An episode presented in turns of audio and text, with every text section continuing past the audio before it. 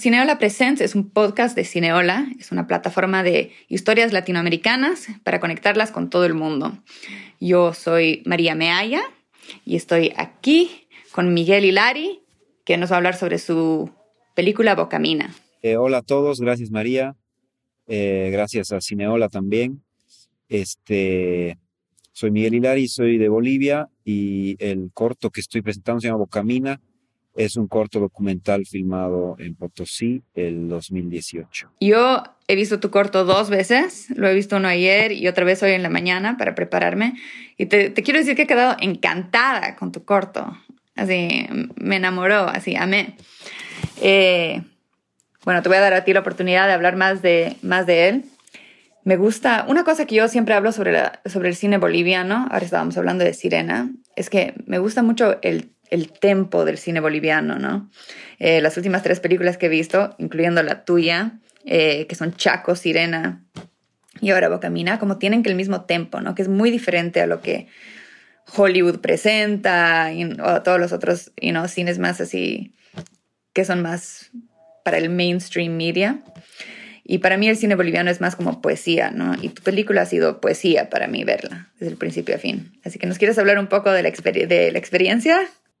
Claro, gracias. Gracias, María. Este, em, bueno, quizás empezando por, por cómo se ha hecho la película realmente, era, eh, se ha dado a partir de una coincidencia porque eh, yo he hecho un taller en la Casa de la Moneda junto a Kiro Russo, que es un, cineasta también, y a Vincent Nicolás, que es un antropólogo, y em, este, Vladimir Cruz, que era en ese momento director de la Casa de la Moneda, y la idea era juntar a personas, eh, digamos, la mayoría eran artistas, que puedan ir una semana a Potosí, este, ver los cuadros que hay en, el, en el, museo y hacer como una especie de, de, de, reinterpretación audiovisual de un cuadro, ¿no? Entonces era, era como un taller, beca, digamos, para, para personas de, de, otras partes de Bolivia que iban y, digamos, tenían algún, algún encuentro con una de estas pinturas coloniales, ¿no? Entonces, a partir de lo que hemos hecho este taller, eh, ha nacido la, la, la, propuesta de hacer un corto en Potosí.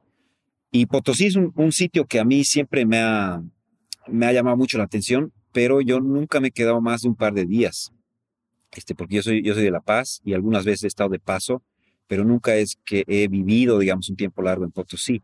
Pero sí, siempre que he pasado, este, me ha, me ha, me ha llamado la atención, me, me, ha intrigado Potosí porque siento que es un lugar que, donde se siente mucho el peso, digamos, de, de la historia, ¿no? De la colonia, este, el peso igual de la montaña que está ahí al lado y eh, entonces la, la, opción de, digamos, poder hacer el, el, el corto eh, ha ido un poco de la mano con este taller que hemos hecho ¿no? en, el 2018.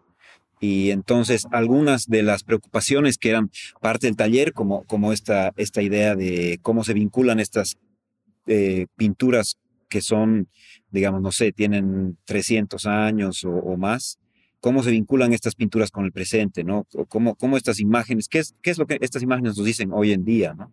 A nosotros. Y, entonces eso, ¿no? Como que el, corto era eh, la posibilidad de ver cómo estas imágenes antiguas, coloniales, se, vinculan con el presente que vivimos hoy.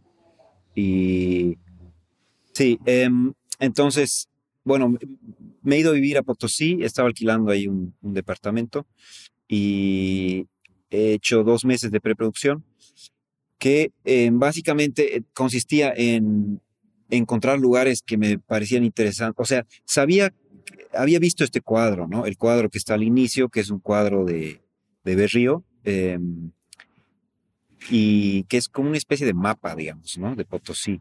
Y me pareció muy interesante porque además el, título del cuadro es Descripción del Cerro Rico y la Imperial Villa de Potosí.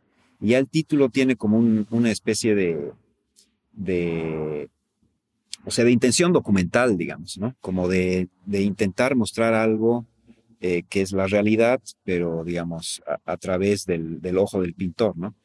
Y, ese es el cuadro que muestran al principio de... Ese es el, ese es el cuadro del principio, sí. y, y, que es como una especie de mapa, ¿no? O sea, es como una, una visión aérea, digamos, de la ciudad y el cerro. Entonces, sí yo tenía claro que, que quería, digamos, de alguna manera incluir la imagen de este cuadro, todavía no sabía muy bien cómo, y he ido a visitar Potosí a ver qué, con qué me encontraba, igual como en búsqueda de espacios que me podían resultar interesantes. Entonces, he estado en la bocamina de Pailaviri, que Pailaviri es la mina digamos, el, ingreso más grande y más antiguo del Cerro Rico y la principal bocamina de, todo el cerro.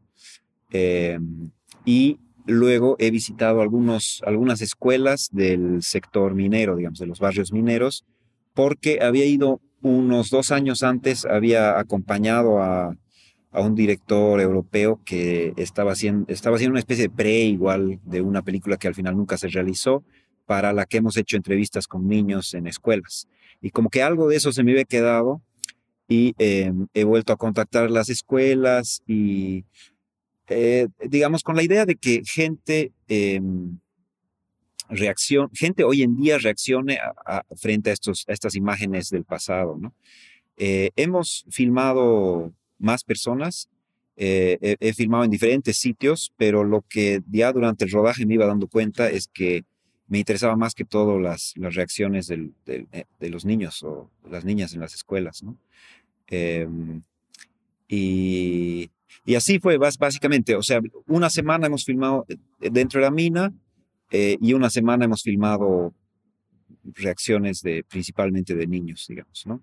Y entonces más o menos este también es el corto así, ¿no? En dos partes, o sea, el, el, el trabajo dentro de la mina, los retratos de los mineros los niños y las imágenes y los retratos de, de los niños. ¿no?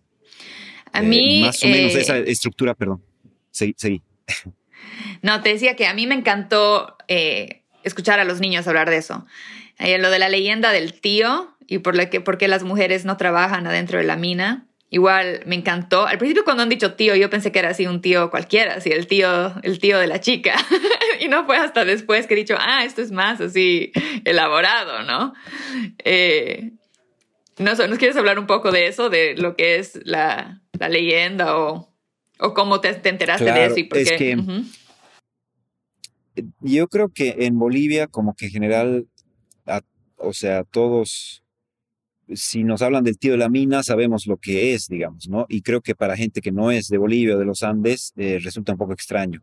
Pero es porque. Yo, soy, yo he crecido en La Paz y nunca había escuchado del tío. Ah, ¿nunca has escuchado del tío? Nunca había escuchado. Esa ha sido mi primera vez. Me he quedado así encantada. Ya, eh, bueno. Em, pero a ver, para, el, para el, público que está viendo, expliquemos un poquito es un personaje muy importante dentro de las minas porque es este, una especie de, deidad, ¿no? De Dios que gobierna en el, en el subterráneo. Entonces, este, la iglesia lo ha asociado un poco al diablo este, y lleva, o sea, en sus representaciones, que en todas las minas hay siempre una figura, digamos, de un tío, ¿no? Entonces se parece un poco a un diablo porque tiene cuernos eh, y también tiene un, miembro viril erecto. Este, pero digamos, el, chiste en realidad del tío es que eh, los mineros le, le, le, pagan este, tributos, sacrificios, ofrendas para eh, recibir ganancias del, del, del, cerro, de la mina, ¿no?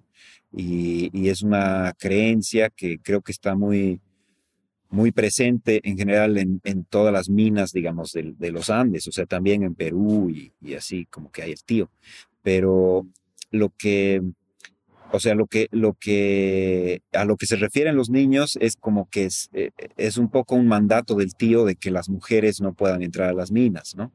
Es como que las, las reglas que, que pone el tío, porque el tío es el que manda, digamos, ¿no? dentro de la mina, ya debajo de la tierra. Y eh, bueno, el, tío no es, no es, digamos, solamente malvado, pero tampoco es un dios bueno, digamos, ¿no? Como que sí se cobra este, faltas de respeto, qué sé yo, este, con la vida, digamos, de los mineros y, y, bueno, si, si, no sé, si, si, si no le respetas al tío, como que puede ser muy peligroso. Esas son creencias, digamos, muy muy, muy difundidas y muy presentes en, en general en las minas. Entonces, eh, que los niños hablen así con, con tanta naturalidad, digamos, del tío, en realidad no me ha extrañado tanto, pero sí este, me ha llamado la atención que interpreten estas imágenes, o sea, estos cuadros, eh, con tanta naturalidad, digamos, ¿no? Y hay, hay en el cuadro donde aparece la Virgen Cerro, que es un cuadro famoso boliviano, donde hay como una especie de unión entre la, entre la Virgen este, María y, el cerro, ¿no? Y hasta en la forma, digamos, ¿no? Como que hace casi que el cerro sea femenino. Y, y entonces los niños como que directamente había, una discusión sobre si ese era la Pachamama o era la Virgen María. Y como que hay, hay una unión, digamos, en la, en la imagen, ¿no? Y, y, creo que en ese caso, o sea, hay una unión no solamente para los niños en esa imagen, sino en general en Potosí se, se habla del Cerro Rico como que es un cerro mujer y, y hay, hay, otros cerros que son hombre, digamos, ¿no? Y bueno, hay, hay, hay muchas este, creencias y leyendas, digamos, alrededor del cerro, porque es tan antigua la minería también en, el lugar. Eh, pero lo que a mí más me interesaba en realidad eran estas, digamos, reacciones espontáneas, ¿no? Frente a las imágenes, algo que no haya sido elaborado con, este, muy, muy, con, con, no sé, con anticipación o con mucho discurso o algo así, sino reacciones más espontáneas y directas frente a estas imágenes, ¿no? Y, a eso también yo, yo he sentido que los niños hacen eso con mucha naturalidad y espontaneidad y eso, este, me, me parecía interesante. Hay un momento en, la, en tu peli que he notado un cambio de tono, ¿no? Y es eso porque los niños, como tú dices, con mucha inocencia están contando, ¿no? Y cuentan todo como si, como si, o sea, todo con la certeza de que es verdad, ¿no? Eh, pero después cuando los más jóvenes, que son un poco más, un poco mayores, están hablando de lo mismo, digamos, del tío y de, la experiencia minera, y empiezan a hablar más o menos de lo pesado que es la vida, eh, ha habido, hay un cambio de tono ahí que me ha parecido súper interesante. Sí. y es porque, digamos, eh, los dos mayores que hablan de último, ellos ya trabajan en la mina, Y creo que hay como una especie de, o sea, ya hay, hay, una especie de pesadez, digamos, de la mina sobre, sobre ellos, digamos, ¿no? sobre sus, sus ideas, sus cuerpos incluso. Y, y bueno, tiene que ver con que mm, creo que hace años o décadas este, había mucho trabajo infantil en el cerro y ahora eso ha bajado un poco, pero siguen los, la gente sigue entrando muy joven a trabajar en las minas, especialmente si, digamos... ¿Cuántos años este tenían más o menos esos, los últimos dos? tenían 17. 17 sí, se veían, se veían chicos. Y, pero, o sea, más que todo en, las familias de los mineros eh, son, son, son comunes los accidentes y las muertes del, padre que trabaja en la mina, entonces ah, muchas veces hay huérfanos de, o sea, de mineros, ¿no? Y entonces, especialmente en esas familias, es muy común que los chicos, o sea, los hijos varones, eh, empiecen temprano a, trabajar en la mina. Eh, y, bueno, también los colegios a los que yo fui, como te contaba, eran, eran cercanos al cerro, es decir, eran dentro del sector minero y digamos muchos de los, de los padres de familia de, de los niños que aparecen son, trabajan, digamos, relacionados con la minería.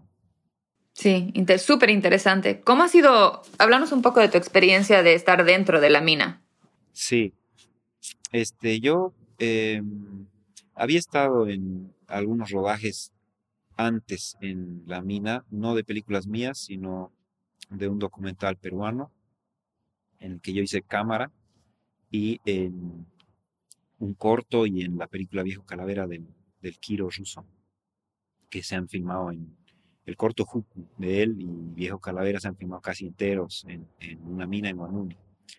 Em, y, Bueno, cada mina es muy diferente, cada mina es, es un mundo, porque, por ejemplo, Pozoconi, que es la mina de Wanuni, es la mina más industrial, se podría decir, ¿no? Y hay este, varias entradas, entran volquetas porque las, las entradas son muy grandes, este, los mineros trabajan en tres turnos y es una, es, una especie de fábrica, digamos, ¿no? Eh, hay otras minas que son mucho más chiquitas y mucho más artesanales. Y, y, bueno, como que ahí los, los mineros este, guardan su maquinaria en, en, una caseta a la entrada para que otros mineros no se los roben y como que es un poco más, eh, ¿cómo puedo decir? Más, menos regulado en general, ¿no? Como que mm, más la ley del más fuerte un poco, ¿no? En el cerro es así, o sea, en el cerro de Potosí y en, en otros, en, para, para, este documental peruano que te decía, hemos filmado una mina cerca de Oruro. Entonces, em, sí son, son, son espacios eh, difíciles, ¿no? Como que, o sea, es difícil moverse ahí adentro, es difícil meter equipos para filmar, eh, es, mm, es complicado el, el, llegar, digamos, a un lugar que, que, a ti te parezca interesante para filmar. Es, cuesta mucho más que afuera, digamos, ¿no?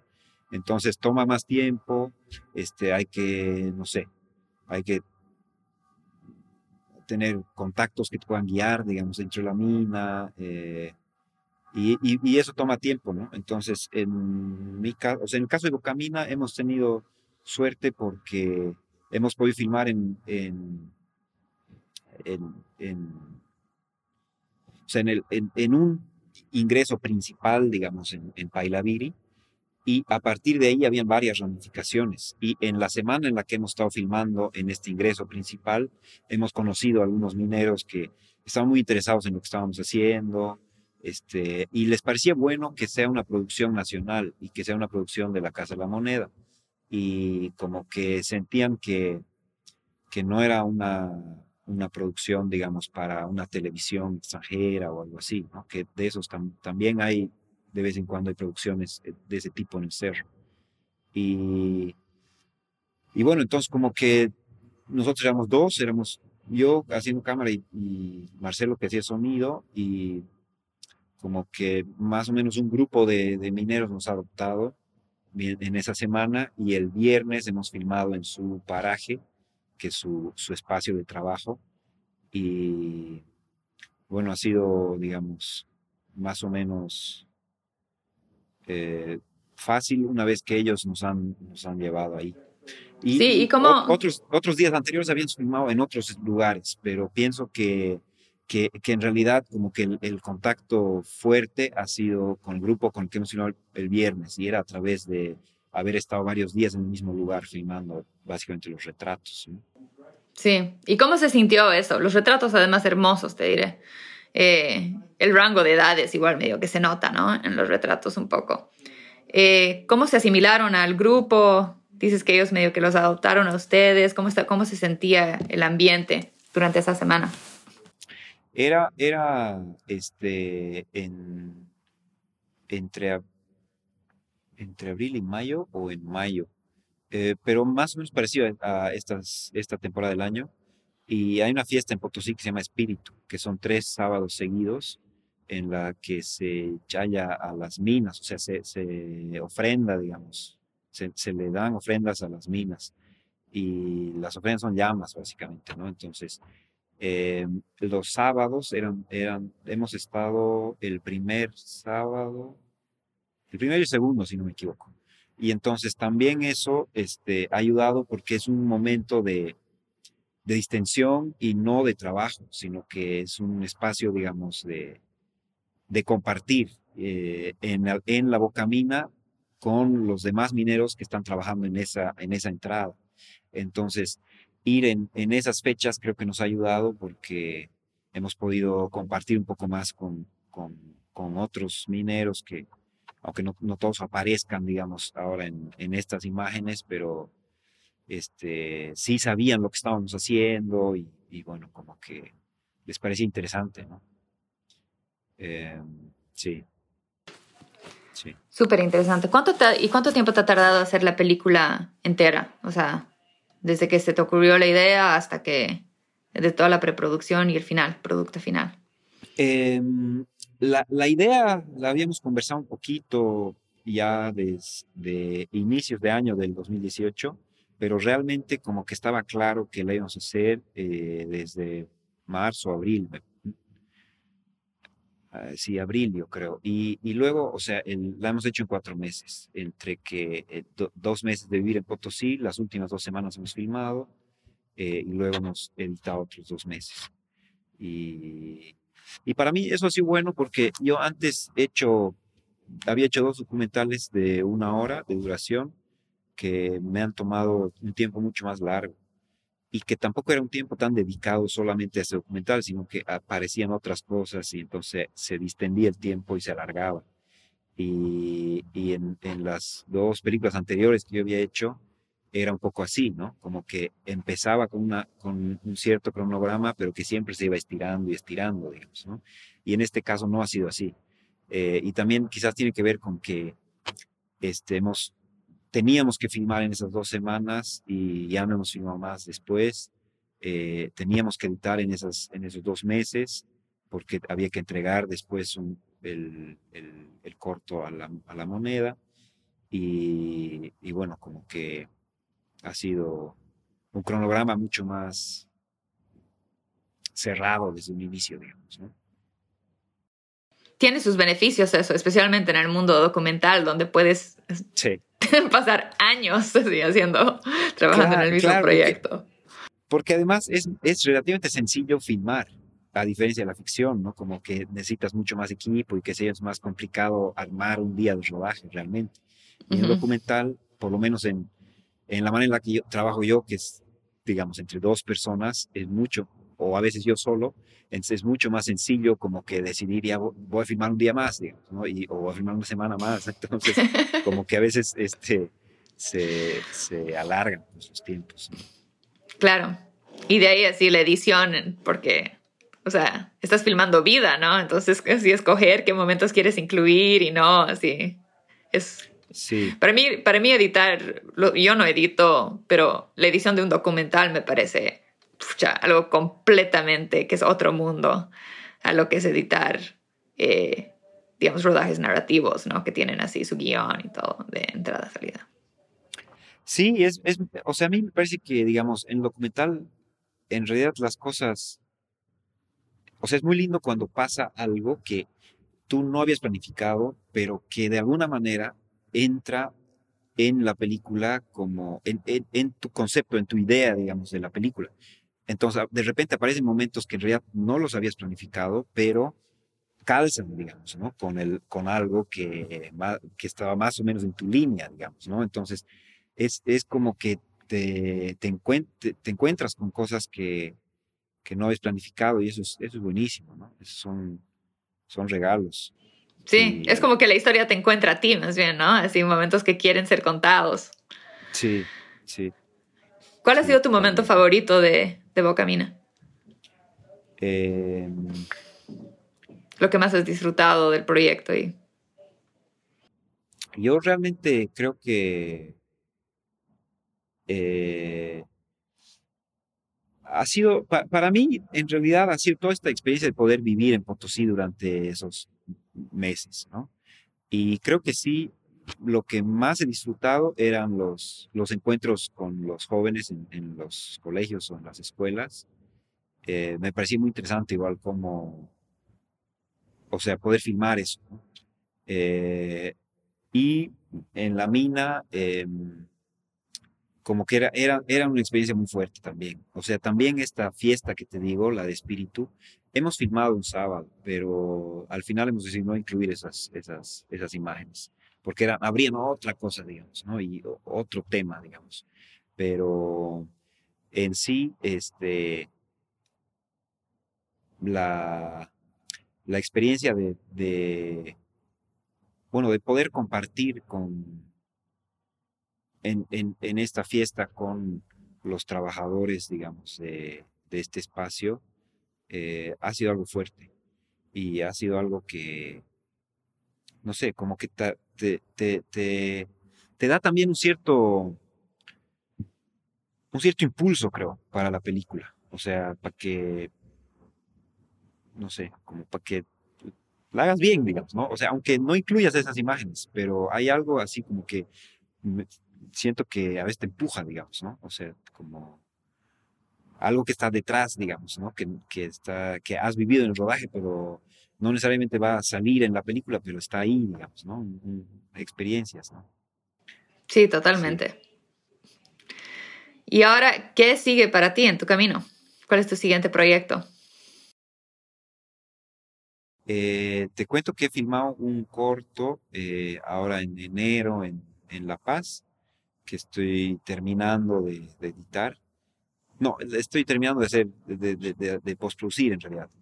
Pero, a ver, espero poder terminarlo así, hacia mitad de año más o menos.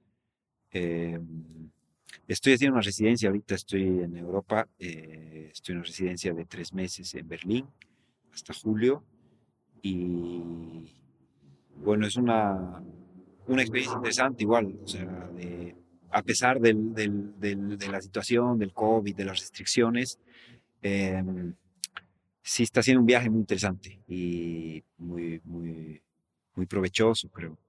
Entonces, a mi vuelta tengo proyectos igual para, quisiera filmar un, largo eh, en Bolivia, pero todavía está así en desarrollo y no está todavía tan, tan claro, digamos, ¿no? Pero ¿Y nos quieres compartir más o menos las ideas tras eso que te, que te está inspirando? Em, Y yo, o sea, prefería no tanto porque, como te digo, todavía está muy, muy, en, muy en desarrollo, pero lo que sí puedo hablar un poco es del corto que he filmado. Eh, y que, bueno, es, es digamos, lo, lo, lo más próximo, ¿no? Eh, es un corto que, que lo he filmado en realidad entre la, la cumbre y la ciudad. Y la cumbre es, eh, pues, un espacio de mucha altura y de, y de frío y nieve y y básicamente he ido bajando ese, eh, por esas montañas hasta llegar a, la ciudad de La Paz. Y son tomas de paisajes, pero es el paisaje cómo se va transformando y cómo se va urbanizando. Y es em, algo que, bueno, que creo que es... Eh, Yo amo esa bajada. La amo. Así, bajar de la cumbre de la ciudad es hermoso. O sea. Sí, la, y la cumbre eh, tiene también su, su, magnetismo, me parece. Y hemos filmado en enero, que es época de lluvias, entonces había nieve y las primeras tomas son nevadas y después vas bajando y, digamos, va apareciendo, van apareciendo construcciones, va apareciendo la ciudad. Pero creo que, o sea, a través del, de, de, estos paisajes también se puede contar, digamos, eh, una especie de, historia, digamos, ¿no? De la, de la, de la paz o una especie de progresión, digamos, urbanística, un poco caótica y un poco, eh, sí, a, ratos extraña también, digamos, ¿no? O sea, en, en, pampas así muy vacías, de repente ves unos cuantos elementos, entonces visualmente es bastante austero, digamos, ¿no? Medio, medio minimalista. Eh, pero sí, digamos, de fondo está esta, esta creciente urbanización que es, que es así en La Paz, pero también en, muchas otras ciudades, eh, más que todo sudamericanas, ¿no? Y, creo que de alguna manera se vincula con eso. Y, y es algo que, que, también se ha hecho durante la pandemia, entonces hay algo de eso también en, en el corto y, y bueno, estoy, estoy feliz, recién he estado llegando a, a culminar la edición, entonces ahora estamos trabajando el sonido, eh, vamos a hacer el color más adelante y estoy en eso. Qué emocionante. Sí, sí, sí. Felicidades. Muchas y, gracias, María. Y, cómo terminaste vos conectado con Cineola? Eh, Daniel Díaz me parece que vio Bocamina. Eh, ha estado en algunos festivales en Estados Unidos. ha estado en, en Camden y ha estado en, en LACMA, por ejemplo. Entonces, en, en algunos. En, ay, mentira, en LACMA ha estado compañía. Sí, este, es que los, las dos han salido más o menos al mismo, al mismo tiempo, entonces este, a veces me confundo, pero eh, creo que Daniel lo ha visto en, en una muestra, digamos, de que, que, que, bueno, Bocamina se ha podido ver eh, el año pasado en, en Estados Unidos. Buenísimo, pero yo, yo muy feliz de que me haya llegado Bocamina a mí, que vivo en California, en San Francisco, California, eh, mediante Cineola, porque no sé si me hubiera enterado, sino, y realmente he disfrutado mucho de, de, tu cortometraje, así que felicidades, está, está muy bonito.